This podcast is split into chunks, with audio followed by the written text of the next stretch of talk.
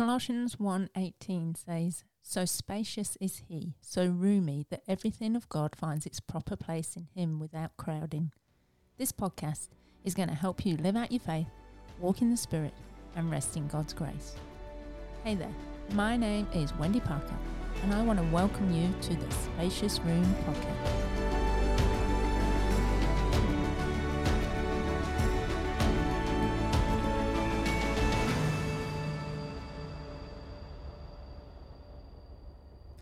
Hey there, and welcome to this week's Spacious Room podcast. And today I want to talk about how you are going to fight your battles. And this is actually part one of This Is How I Fight My Battles. So next week will be part two. So make sure you tune in for that. So our struggles and doubts, burdens, they all seem so much more magnified in the dead of night, right?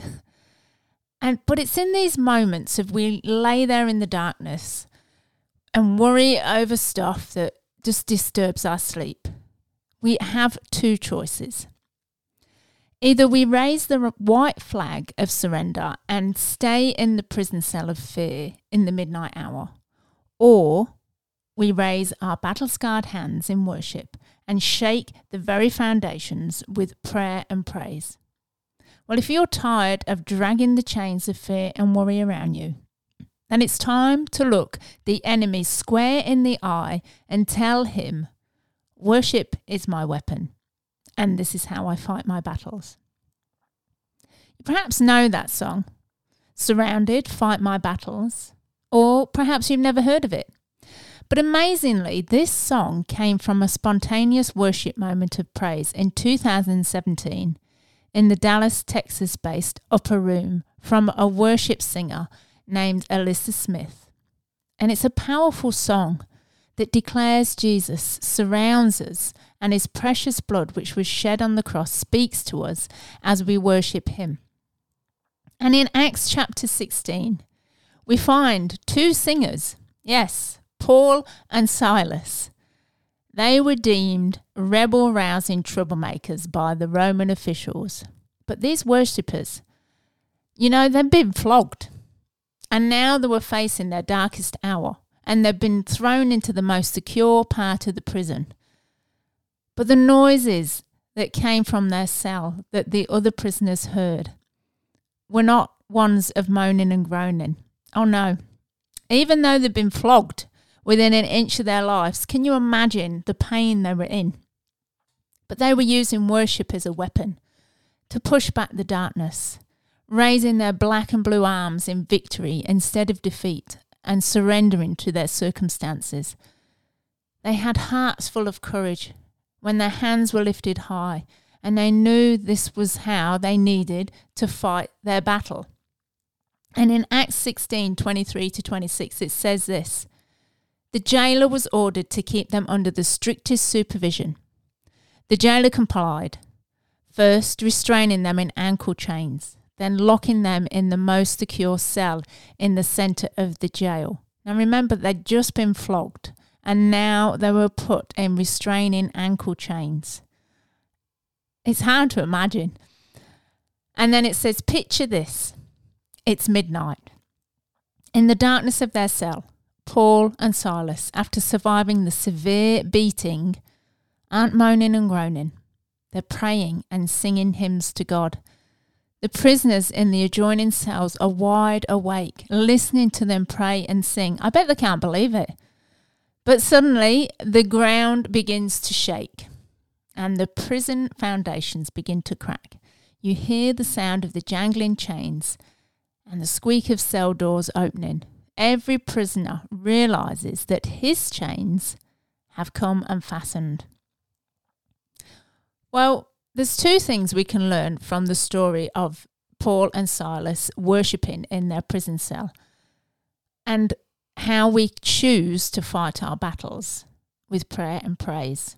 So, the first thing we can learn is that while we are worshipping, other prisoners will be set free.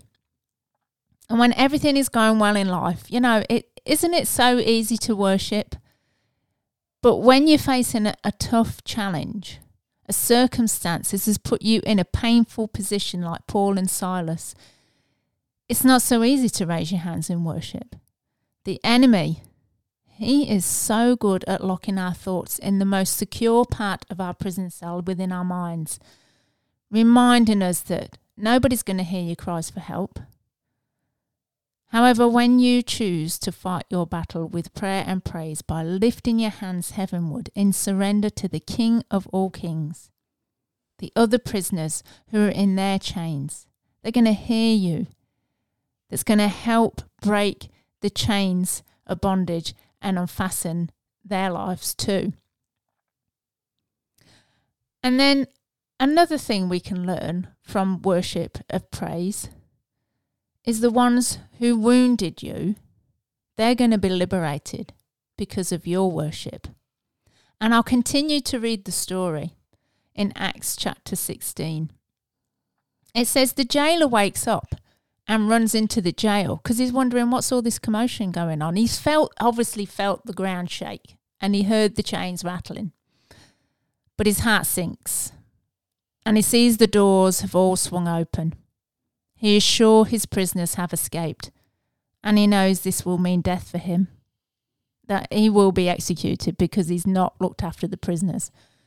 So he pulls out his sword, ready to commit suicide. But at that moment, Paul sees what is happening and he shouts at the top of his lungs, Wait, man, don't harm yourself. We're here. None of us have escaped. The jailer sends his assistants to get some torches and rushes into the cell of Paul and Silas. He falls to his knees before them, trembling, and he brings them outside. Gentlemen, please tell me, what must I do to be liberated? And Paul and Silas, they just say to him, just believe. Believe in the ultimate King, Jesus. Not only will you be rescued, but your whole household will be as well. And the jailer brings them to his home, washes their wounds, and feeds them. Then they baptize the man and his family. Wow. That's how powerful worship can be.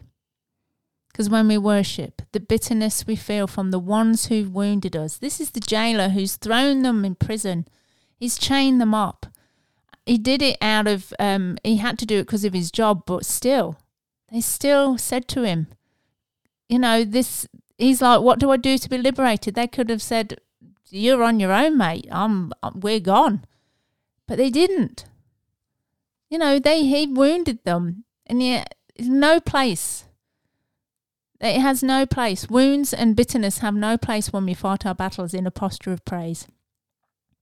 Because Paul and Silas knew that they were not going to let the enemy have any room to win. The jailer and his whole family were liberated because Paul and Silas chose to worship their liberating king amid their pain and anguish, regardless of the wounds they'd suffered. They went to the jailer's house and he and he cleaned up their wounds for him. I mean, this is just an amazing story.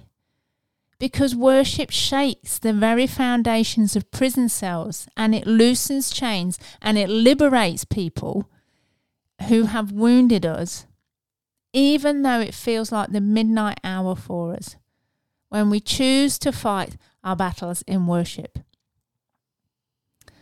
So, how do you fight your battles, dear friend? Do you raise your hands in worship even though you, you feel like you're locked in a prison cell? Well, I pray today that as you lift your hands in worship to Jesus, the liberating King, that He will not only set you free, but others free too. And as we all lift our battle scarred hands in worship to you, Jesus, people will see that regardless of our circumstances, we choose to fight our battles in worship and in praise to you, Jesus. Amen. And I'll see you next week. Thanks for listening to this podcast. If you would like more teaching and messages on the Christian life, then check out my website, thebigvoiceonline.com. I look forward to sharing the spacious room with you next time.